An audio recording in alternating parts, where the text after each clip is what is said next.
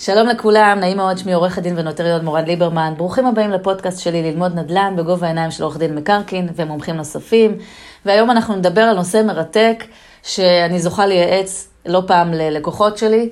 אנחנו נדבר על נכסי מקרקעין של בני זוג. מתי מחשיבים אותם כתא משפחתי אחד, והאם הם יכולים ליהנות פעמיים ממס רכישה לדירה יחידה, מתי לא. אני כבר אומרת שזה מאוד מסובך, יש ניואנסים קטנטנים ואין דין שווה לכל מקרה. ואני אנסה לעשות קצת סדר ולספר לכם קצת על ההשתלשלות של הפסיקה והיחס כלפי הרכוש המשפחתי עם השנים.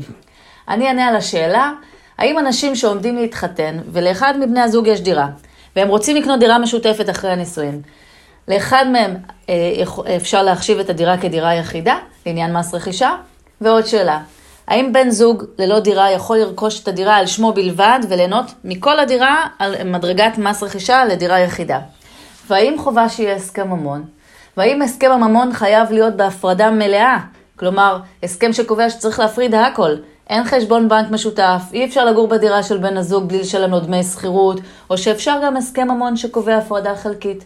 ומה לגבי רישום נכס על שם קטינים? נותנים במתנה דירה לילד אמיתית, מתנה אמיתית. אני באמת רוצה לתת לילד שלי מתנה, הוא יקבל את דמי השכירות, הוא יוכל לגור בהמשך בדירה, זה בשבילו, זה מתנה. אז למה שלא יחשיבו לו את זה כדירה שלו, דירה יחידה? אני אדבר גם על זה. ושאלה אחרונה, אם אה, שני אנשים רוכשים דירה במחיר של שלושה מיליון, ולאחד מבני הזוג אין דירה, אחד יש דירה, וזה שאין לו דירה ומחשיבים לו את הדירה כדירה יחידה, האם הוא בכלל לא יצטרך לשלם מס רכישה? כי אם אנחנו עושים חישוב, שלושה מיליון מחלקים בחצי, מיליון וחצי, אז מיליון וחצי אנחנו עדיין במדרגת המס הראשונה שהיא 0 אחוז, אז האם הוא לא יצטרך לשלם מס רכישה? אני גם אענה על זה. אגב, אם יש לכם עוד שאלות, אתם מוזמנים לשלוח אליי. השארתי לכם את המייל שלי בפודקאסט למטה, ואתם יכולים לתת לי עוד אה, רעיונות אה, לדבר עליהם, ושאלות שמעניינות אתכם, ואולי אני אקדיש זמן למענה על שאלות נפוצות. אני הגעתי לתחום של אה, הסכמי ממון וצוות בגלל שאני עוסקת בנדל"ן, ונדל"ן בדרך כלל זה הרכוש העיקרי של משפחות רגילות ונורמטיביות. וכשפנו אליי זוגות, לא רציתי רק לייצג אותם לעניין רכישה או מכירה של דירה, רציתי לתת להם איזשהו מענה מקיף והגנה משפטית ומעטפת לשירות שהם אה, מבקשים, אה, ושתהיה לי ראייה כוללת לגבי כל הנכסים שלהם, ולתוצ... ולהגיע איתם לתוצאה בעצם שהם רוצים, התוצאה הסופית. אה, ולכן הלכתי ולמדתי את התחום הזה טוב טוב. כדי להבין למה בכלל אנשים צריכים לערוך הסכם ממון, ואם יש כאלה שלא צריכים, אז אני רוצה לדבר על חוק מיסוי מקרקעין, סעיף 9, קובע חזקת התא המשפחתי, ואני אקריא לכם את הסעיף, זה סעיף קצר, אבל יש בו הרבה בעיות. הסעיף אה, אומר, יראו רוכש ובן זוגו, למעט בן זוג הגר דרך קבע בנפרד, וילדיהם שטרם מלאו להם 18 שנים, למעט ילד נשוי, כרוכש אחד. זאת אומרת, בני זוג וילדים עד גיל 18 נחשבים כתא משפחתי אחד. אם דירה נרשמת רק על שם אה, אחד מבני הזוג, או רק על שם הילד, כשהוא מתחת לגיל 18, הדירה נספרת עם כל הרכוש שבתוך התא המשפחתי. כלומר, אם בן זוג רוכש דירה רק על שמו, והאישה אחר כך רוכשת דירה רק על שמה, הדירה של האישה, הדירה השנייה, היא תיחשב כדירה נוספת לתא המשפחתי. למשל, אם אחרי שהורים רכשו דירה, הם רוכשים דירה לילד שלהם במתנה, וקונים אה, אה, דירה לילד, אז הדירה של הילד תיחשב כדירה נוספת, הילד מתחת לגיל 18. והיום אנחנו מדברים על אה, מדרגות של מס רכישה, מהשקל הראשון 8% לדירה נוספת, הסכום הזה מגיע למאות אלפי שקלים, ולכן ברור למה אנשים בוחנים את האפשרות שאיך אפשר להימנע ממס, מהמס הגבוה הזה. כשבחלק מהמקרים התכנון הוא לגיטימי ומותר, ובחלק מהמקרים התכנון הוא לא, הוא אסור. אז מתי הוא לגיטימי ומתי הוא לא? הוא לגיטימי כשהוא לא מלאכותי. כלומר, באמת בני הזוג מתכוונים לנהל את החיים שלהם בהפרדה רכושית, או שהם כבר ניהלו את החיים שלהם בהפרדה, כל אחד עם הרכוש שלו. אם בני זוג רוצים לערוך הסכם ממון רק כדי להתחמק ממס, זה נחשב מלאכותי. למרות שאם הם ינהגו ככה בפועל והם אה, יעשו מה שכתוב בהסכם, אי אפשר להגיד להם לא לעשות את זה. הם יקבלו גם את, אה, ההטבה הזאת של המס. אבל אה, אם עושים את זה רק בשביל לקבל את ההטבה, אז תחשבו מה יכול לקרות אם רשויות המיסוי תופסות את זה. הם אה, ילכו אחורה לדירה שנרכשה ולא שולם עליה מס מלא, והם לא רק יחייבו את הקרן, גם, יש גם הצמדה, יש גם ריבית ויש גם קנסות. לכן, כשמגיעים אליי בני זוג לפני שהם עומדים להתחתן, או אנשים שחוששים שיראו בהם ידועים בציבור, מבלי שהם יסדירו את העניינים של הרכוש, אז אני בוחנת את המניע שלהם, על מה הם רוצים להגן, על ההימנעות ממס או על הרכוש. שימו לב, החוק גם לא דורש שבני הזוג יהיו נשואים דווקא. חזקת התא המשפחתי חלה גם על ידועים בציבור.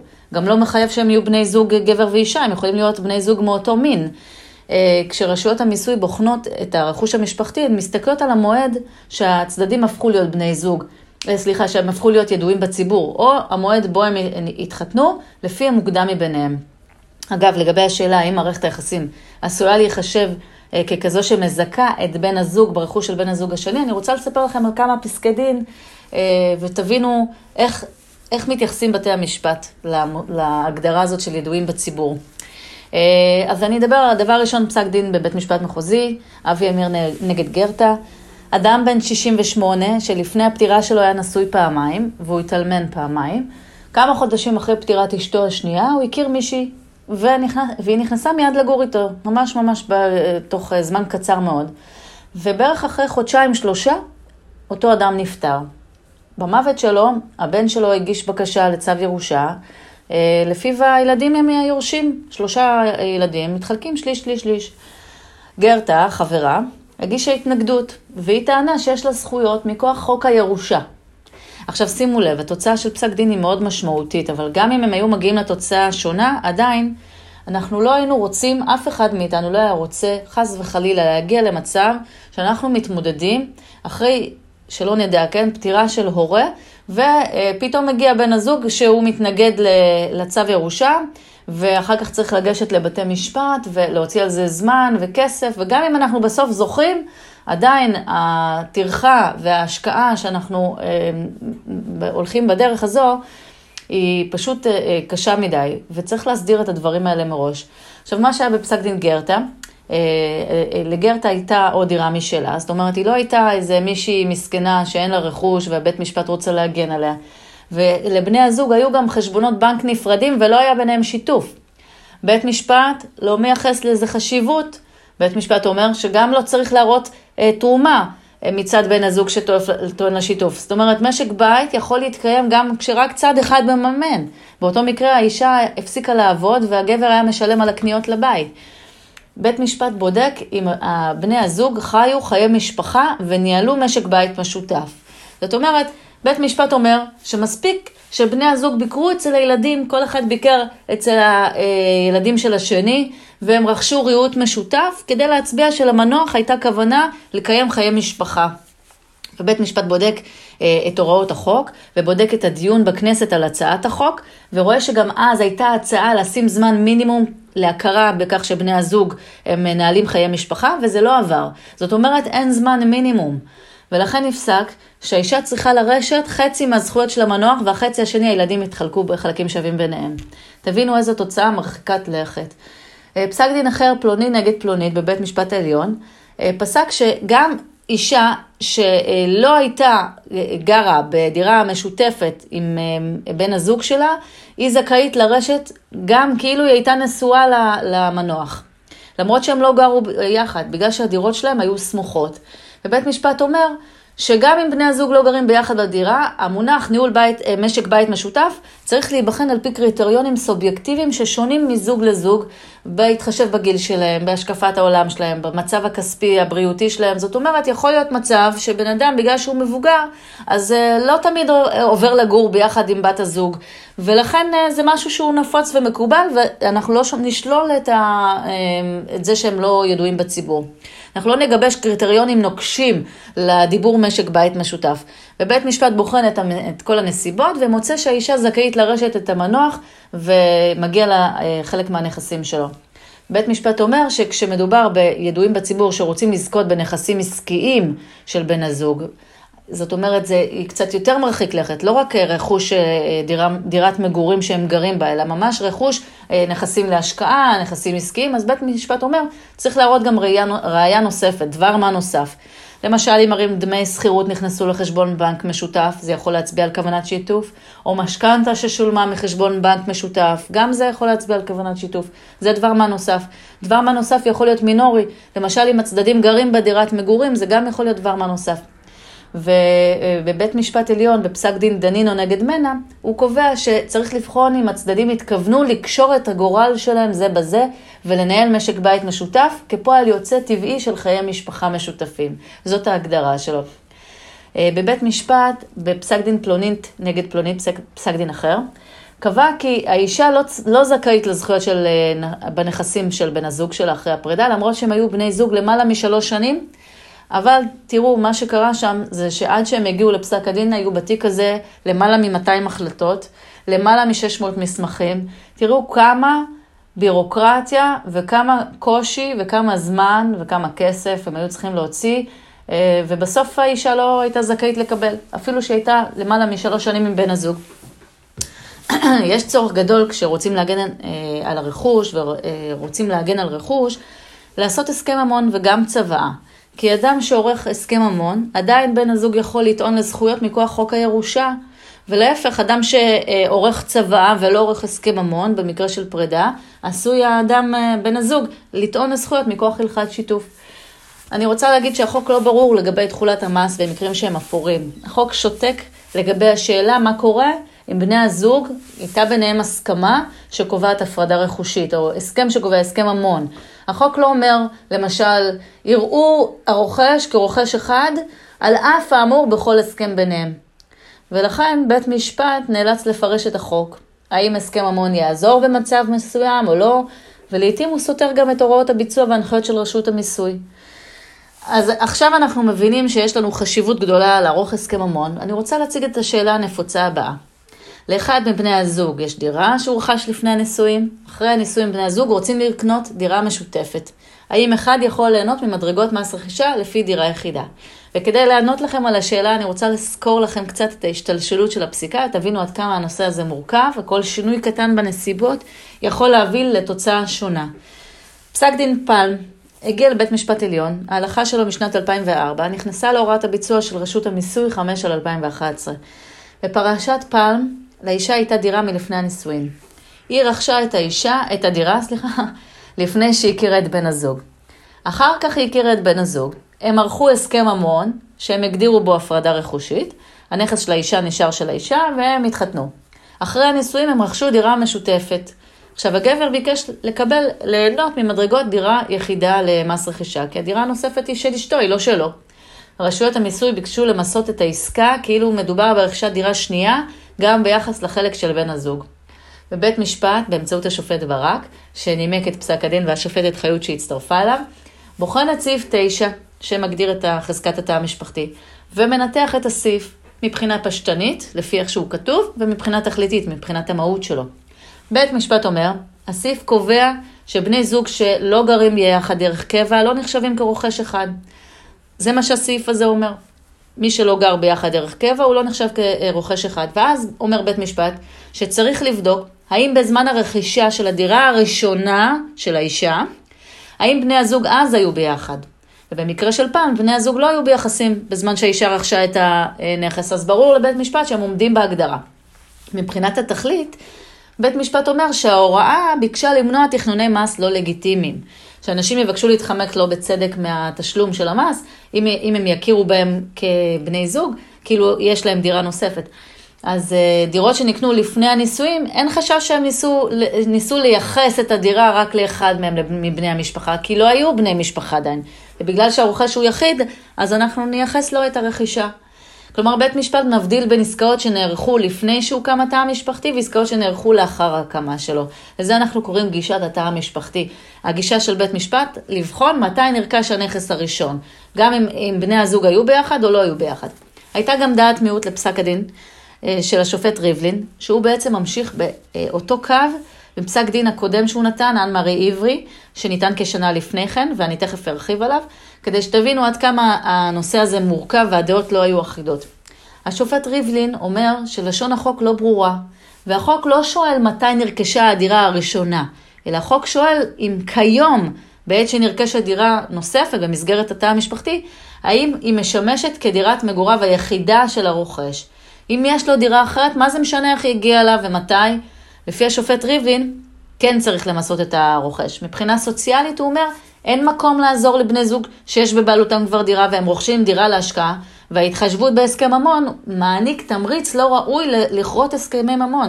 זאת אומרת, אה, אה, השופט ריבלין אומר שאנחנו ניתן פה תמריץ לזוגות לעשות הסכמי ממון כדי לתכנן את ה... להתחמק ממס. אז הדעה של השופט ריבלין היא דעת המיעוט, היא לא הלכה בפרשת פלמה, אבל בהמשך, בפסק דין רועי בלנק, שניתן בשנת 2021, הסכים השופט עם דעת המיעוט, למרות שהוא, שהוא מגיע בסוף לתוצאה שונה, אבל תראו כמה זה פלואידי וכמה זה לא ברור. אז הלכת פלם מגיעה אחרי פסק דין הנמרי עברי, שהוא ניתן בשנת 2003, שעסק בשאלה דומה רק מהצד של מס שבח. מה שקרה בפרשת אן מאירי עברי, בני זוג התחתנו וערכו הסכם ממון שאושר בבית משפט כדין, והסכם הממון קובע הפרדה רכושית ביחס לכל הרכוש שהם צברו בנפרד לפני שהם התחתנו. לכל אחד היה נכסי נדל"ן ברשותו. אחרי כשנתיים אה, אחרי הנישואים, בן הזוג מוכר את הדירה שלו ומקבל פטור ממס שבח. אחרי שנה בערך, בת הזוג מוכרת את הדירה שלה ומבקשת גם פטור ממס שבח. פעם היה פטור שנקרא אחת לארבע, פטור אה, ממס שבח אחת לארבע שנים. זאת אומרת, גם אם הייתה לך, אה, גם אם היו לך עשר דירות, אתה יכלת למכור דירה אה, כל ארבע שנים וליהנות מפטור מלא ממס שבח. זה לא משנה אם, אם היו לך הרבה דירות. אז רשויות המיסוי טענו שבתוך התא המשפחתי מגיע פטור אחד לארבע שנים, ולא שתיים. ולכן, בגלל שלא חלפו עדיין ארבע שנים מהמועד שבו השתמש בן הזוג הראשון בפטור, לא מגיע הפטור לאישה. השופט ריבלין שנתן את פסק הדין, אה, ואליו הצטרף השופט ברק, מבלי לנמק, זה שקבע, השופט ברק קבע בפרשה הקודמת, בפסק דין פלם, דעה בדיוק הפוכה, אה, ככה זה נראה, אז פה אה, השופט ריבלין קובע שמבחינת פטורים מגיע לתא המשפחתי פטור אחד. עובדה שיש הפרדה בהסכם ממון לא משליכה על קבלת הפטור.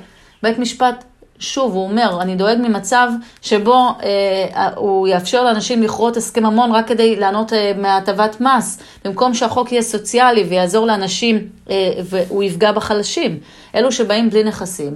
פתאום בני הזוג שלהם, אה, מכריחים אותם לערוך הסכם ממון בשביל לקבל הטבות מס, ואם לא היה אה, הסכם ממון, הם היו יכולים ליהנות מהזכויות של בן הזוג מכוח, בנכסים שלהם מכוח הלכת שיתוף או הסכם איזון משאבים. אז בית משפט אומר שצריך גם להיות שוויון ולא לתת העדפה לאנשים שכן עשו הפרדה חושית על פני אלה שלא. ובסוף בית משפט פוסק שבן הזוג לא ייהנה מפטור, אם בן הזוג השני ניצל את הפטור. גם כאן אנחנו מדברים על גישת התא המשפחתי, הבחינה שנעשית פעם אחת לעניין מס שבח, האם בעת ביצוע עסקה אה, קיים בתא המשפחתי עוד נכס, או סליחה, האם כבר נוצל פטור בתוך מסגרת התא המשפחתי לעניין מס שבח, ופעם שנייה הבחינה נעשית לעניין מס רכישה, האם בעת רכישת הדירה הראשונה היה קיים התא המשפחתי. אז עכשיו הבנו שיש שתי הלכות, אחת אם בן זוג רוכש דירה לפני נישואים, לפני שנוצר התא המשפחתי, ובני זוג רוכשים ביחד דירה משותפת אחרי נישואין, ויש הפרדה רכושית עם הסכם ממון, אז בן הזוג ללא הדירה הנוספת ייהנה ממדרגות דירה יחידה, והמחצית השנייה של הנכס ישלם בן הזוג השני לפי דירה נוספת. וההלכה השנייה באן מרי עברי אומרת תא משפחתי לא יכול לנצל שני פטור ממס שבח גם אם יש הסכם ממון והפרדה רכושית. אם לא עברו ארבע שנים. עכשיו הפטור הזה הוא כבר לא רלוונטי להיום, כן? תראו, בית משפט לא עוסק במצב של רכישת שני נכסים אחרי יצירת התא המשפחתי, הוא לא עוסק במקרה שאין הסכם ממון. לכן, אה, הוראת הביצוע של רשויות המיסוי מתייחסות לשאלות הבאות. האם הלכת פלם, שאמרתי, קובעת שבן זוג שאין לו דירה, רוכש דירה משותפת עם בן זוג אחרי הנישואין, הוא עדיין נחשב כבעלים של דירה יחידה? האם המצב הזה חל גם כשאין הסכם ממון ביחס לדירה שנרכשה לפני הנישואין? ויותר מזה, האם היא חלה גם על נכסים שהתקבלו במהלך הנישואין במתנה או בירושה? לנכסים האלה אנחנו קוראים נכסים חיצוניים, כל הנכסים ש... אה, נכסים שהתקבלו במתנה או בירושה, או נכסים שנרכשו לפני נישואים. אלה נקראים נכסים חיצוניים. השאלה השנייה, איך נתייחס לדירה שנרכשה אחרי שנוצר התא המשפחתי ונרשמה רק על שם אחד מבני הזוג, לא על שם שניהם. אז לגבי השאלה הראשונה, האם הלכת פלם חלה גם בהיעדר הסכם ממון, והאם ביחס לכל הנכסים החיצוניים? אז אחרי פסק הדין אה, הוציאה רשות המיסים הוראת ביצוע והיא קובעת שעמדת רשות המיסים שהלכת פלם חלה בין אם קיים הסכם ממון ובין אם לא. כלומר, חזקת התא המשפחתי לא תחול על נכסים חיצוניים. אפשר ליהנות ממדרגות דירה יחידה לרוכש שאין לו דירה נוספת, אבל, וזה אבל גדול, רשויות המיסוי בודקות האם בני הזוג יצרו במהלך השנים שיתוף חוזי או קנייני בנכסים החיצוניים. מה הכוונה שיתוף? אם יראו שבן זוג שאין לו דירה, הוא קיבל זכויות בדירה של בן הזוג שלו.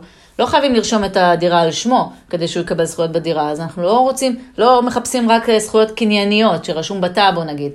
אה, רשויות המיסוי הן בודקות אם נוצר, נוצרה איזושהי כוונה של שיתוף.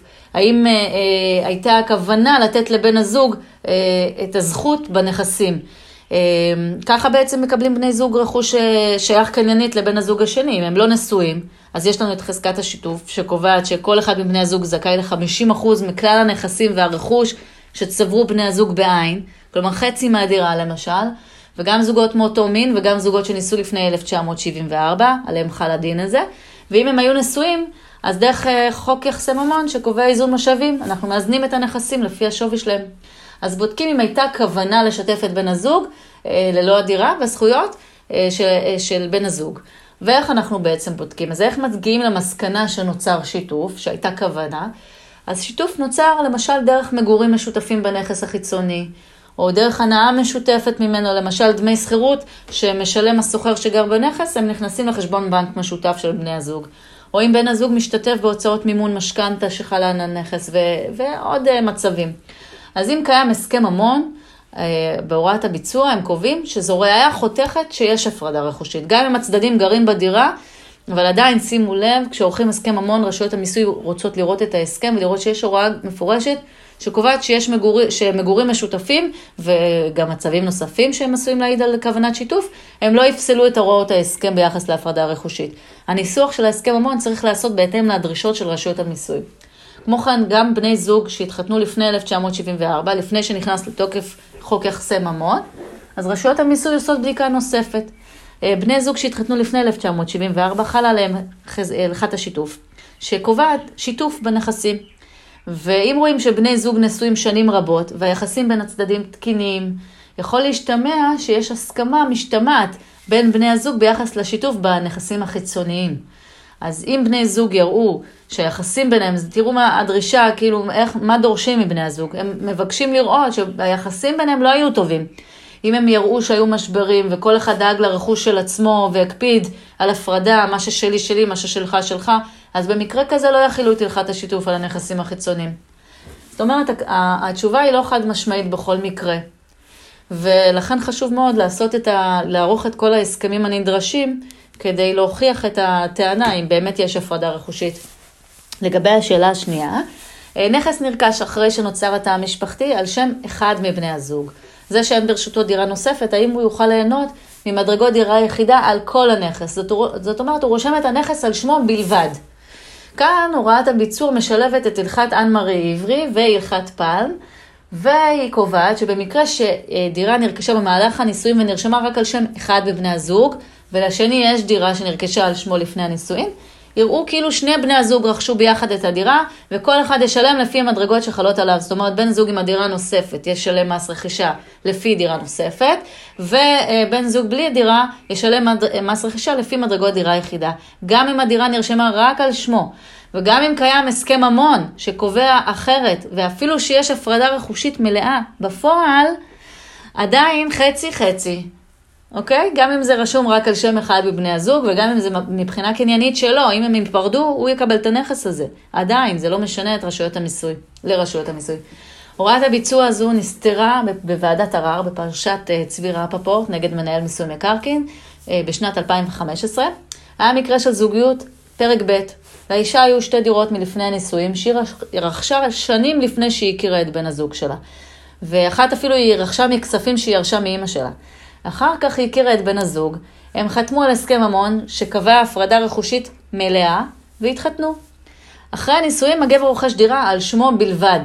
רשויות המיסוי מוציאות שומה וקובעות חצי דירה תמוסה לפי מדרגות דירה יחידה, וחצי לפי מדרגות דירה נוספת. אפילו שהגבר הוא הבעלים הבלעדי של הנכס, לפי הוראת הביצוע, הם אומרים חצי-חצי.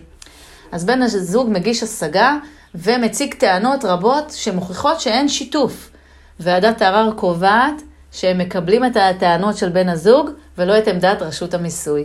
בית משפט בודק אם בן הזוג הוכיח הפרדה רכושית בפועל, שבשילוב עם הסכם הממון, מאפשרת סתירה לחזקת התא המשפחתי. זאת אומרת, ברגע שבן הזוג הציג המון המון טענות ועובדות אה, ביחס להפרדה רכושית, קוראים לזה הפרדה רכושית בפועל, אז בית משפט מקבל את הטענה שלו. והנטל, בית משפט, הנטל שמוטל לסתור את החזקה הזו, היא על הנישומים. על האנשים שמבקשים, הרוכשים שמבקשים ליהנות ממדרגות דירה יחידה, הם צריכים להוכיח סתירה לחזקה, ולא רשויות המיסוי. אה, בית משפט אומר שבראש ובראשונה בני הזוג יציגו הסכם ממון, או הסכם אה, חיים משותפים, בין ידועים בציבור, שקובע הפרדה רכושית לגבי הנכסים של כל אחד מהצדדים, אין הסכמה בעל פה, וכמו כן בני, בני הזוג יוכיחו הפרדה רכושית לא נותרה על הנייר, אה, אלא התקיימה בפועל. זאת אומרת, לא זנחו אותה במהלך השנים, קיימו את מה שכתוב בתוך ההסכם, הם רוצים לראות את זה. ואיך מוכיחים הפרדה רכושית? אז יש מבחני עזר שמופיעים בהוראת הביצוע, לא צריך לעמוד בכל המבחנים, אבל בית משפט מפעיל שיקול דעת. בית משפט פוסק שיש הפרדה רכושית שמתקיימת הלכה למעשה, ולכן הוא קובע שהם סתרו את הפיקציה של חזקת התא המשפחתי שקבועה בסעיף 9 לחוק, ולכן צריך להעניק לבן הזוג לשלם את מס הרכישה לפי מדרגות דירה יחידה ביחס לכל הדירה ולא רק חצי. פסק הדין מייחס חשיבות לסוג, לסוגיית הקניין. זאת אומרת, אם בפסקי דין הקודמים דיברתי על התא המשפחתי, החשיבות הוא בתא המשפחתי, כאן בית משפט נותן אה, אה, חשיבות לסוגיה של הקניין. כלומר, הוא שם דגש למי הנכס שייך בפועל, ולא על העניין של התא המשפחתי. שאלה נוספת שעולה, האם חייבים הפרדה רכושית מלאה ביחס לכל הרכוש והנכסים? אנחנו, אה, אין לנו חשבון בנק משותף, אנחנו לא גרים בנכס משותף, או מספיק שתהיה הפרדה חלקית שמתייחסת רק לדירה או לנכס הספציפי, כשהתא המשפחתי מתנהל בשיתוף בי, ביחס ליתר הדברים. זה אה, קורה לי לא פעם שאנשים באים ואומרים, אני, יש לי דירה לפני נישואים, אני רוצה להפריד אותה, להגן על הדירה שלי, שהיא תישאר שלי, אבל אה, כל הרכוש שאנחנו נצבור אחרי הנישואים, אז זה יהיה משותף, אנחנו גם נגור בדירה הזו. פסק דין רועי בלנק וקרן רוזנבוים, שניתן בשנת 2021 בבית משפט עליון. אז בפרשת קרן רוזנבוים, היו בני זוג שערב החתונה שלהם חתמו על הסכם ממון, לפיו דירה שהייתה בבעלות בן הזוג, נשארת בבעלותו, והתחתנו. בני הזוג ניהלו משק בית משותף, הם שיתפו אחד את השני בכל הכספים שהם הרוויחו, והם הכניסו את זה לחשבון בנק משותף ששימש אותם בהתנהלות השוטפת. הם התגוררו בדירה של בן הזוג והאישה לא שילמה דמי שכירות. כי ברגע שבן אדם משלם דמי שכירות, הוא מראה שהוא אה, לא קנה את הזכויות, זאת אומרת, לא הייתה פה כוונה לשתף אותו, אלא גבו ממנו תשלום. אחרי בערך עשור, הם רכשו דירה משותפת. בת הזוג ביקשה פטור ממס רכישה בגין דירה יחידה. עלתה השאלה, האם צריך שתהיה הפרדה רכושית מלאה, או מספיק חלקית? והאם העובדה שהאישה גרה בנכס של הבעל, מבלי לשלם לו דמי שכירות, מובילה למסקנה שיש שיתוף בנכס והוא שייך גם לאישה. בית משפט חולק בדעותיו, יש לנו דעת רוב, דעת מיעוט. דעת הרוב קובעת, לא צריך הפרדה מלאה, מספיק חלקית. דעת המיעוט דוגלת בהפרדה מלאה. אבל כשאין הפרדה מלאה, יקפידו יותר על ההפרדה ביחס לנכס הספציפי שבגינו טוענים להפרדה. אוקיי? זאת אומרת, אנחנו לא, אה, יש, יש אה, אה, כללים, זאת אומרת בית משפט מתרכך פה ויש לו פחות דרישות, אנחנו לא צריכים הפרדה מלאה, אנחנו יכולים לגור בנכס, אבל עדיין צריך לראות את המבחנים האחרים ולראות שבני הזוג עומדים בתנאים כדי לתת להם את הבקשה שלהם, את הפטור, את המדרגות דירה יחידה, ופה באמת בית משפט פוסק לטובת בני הזוג. נקודה נוספת שאני רוצה להתייחס אליה, לגבי רישום דירה על שם קטינים. הילד מתחת לגיל 18, רוצים לתת לו דירה במתנה אמיתית, או הוא יורש דירה. האם הדירה נספרת ביחד עם הרכוש שקיים להורים שלו והילדים שלהם עד גיל 18? כמו שכתוב בסעיף, ילד אה, אה, יכול לצאת מהגדרת התא המשפחתי רק אם הוא נשוי, אבל לא רק. מתי נכס שבבעלות קטין נחשב כנכס נפרד והוא יכול ליהנות ממדרגות דירה נוספת, אה, דירה יחידה, סליחה, אז הוראת הביצוע 6 על 2011 היא קובעת שאפשר לסתור את חזקת התא המשפחתי במקרים שבהם הקטין, הילד מתחת לגיל 18, רוכש דירה מכספים שהם לא ממקורות התא המשפחתי. כלומר, לא, הוא לא קיבל את הכסף מהמשפחה או קרובים במתנה. זאת אומרת, מדובר בכסף מנוכר. הכסף עבור רכישת הנכס הוא מגורם זר. למשל, כספי פיצויים של חס וחטא, כן? תאונת דרכים נגיד. יש עוד תנאים, שהמשפחה לא תגור בנכס, והיא לא תהנה מהפירות של הנכס, למשל דמי השכירות לא ייכנסו לחשבון בנק אה, של ההורים, אלא ייכנס לחשבון בנק נפרד של הקטין. צריך את שני התנאים, גם כסף מנוכר וגם אה, הפירות של הדירה לא ישמשו את המשפחה. לגבי השאלה האחרונה, אה, אם אה, שני אנשים רוכשים ביחד דירה במחיר של שלושה מיליון, אחד יש דירה ולשני אין דירה, יש הסכם המון, יש הפרדה רכושית מלאה בפועל, איך מחשבים את מס הרכישה? אם לזה שאין לו דירה ועדיין לא, אה, אה, יש לו מדרגות דירה יחידה, האם לא יוטל עליו בכלל תשלום? כי אנחנו עושים, לוקחים שלושה מיליון, ככה אנשים טוענים, לוקחים את שלושה מיליון, מחלקים בחצי, חצי דירה הולכת לבן הזוג שאין לו דירה, אז זה מיליון וחצי.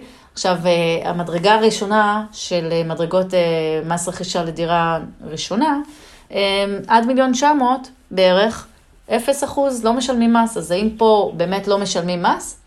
התשובה היא לא. החישוב שעושים הוא כמה מס רכישה מוטל על כל מחיר הדירה בשלמותה, אם זו הייתה דירה יחידה. זאת אומרת, עד שלושה מיליון משלמים איקס כסף, מזה חותכים חצי. זאת אומרת, במקרה של דירה שעולה שלושה מיליון, אה, מס הרכישה לבן זוג שיש לו דירת מגורים זה 120 אלף שקל, חצי ממיליון וחצי, שמונה אחוזים. ולבן זוג שאין לו דירה, אה, מס הרכישה יהיה חצי מ-48 אלף שקל, כלומר 24 אלף שקלים. ומה המסקנה מכל פסקי הדין שדיברתי עליהם? בני זוג שמעוניינים לשמור על הרכוש שהם צברו בנפרד, שרוצים עצמאות ביחס לנכסים שלהם, אולי מתחילים קשר חדש והם חוששים שאם הבן הזוג יוכל לטעון לשיתוף בנכס של בן הזוג, שלאו דווקא רוצים לערוך הסכם ממון רק כדי למנוע מס גבוה, אלא שבאמת הם גם ככה מתכוונים שכל אחד יישאר עם הרכוש שלו, בלי אה, רצון לתת לבן הזוג חלק ענייני ברכוש. אה, או למשל שהם רוצים לשמור על הילדים שלהם, הם, הם בסופו של דבר מי שיהנה מהזכויות בנכסים, רוצים שהילדים שלהם ייהנו. אז ראוי שיקדימו ויערכו הסכם ממון או הסכם חיים משותפים במקרה של ידועים בציבור.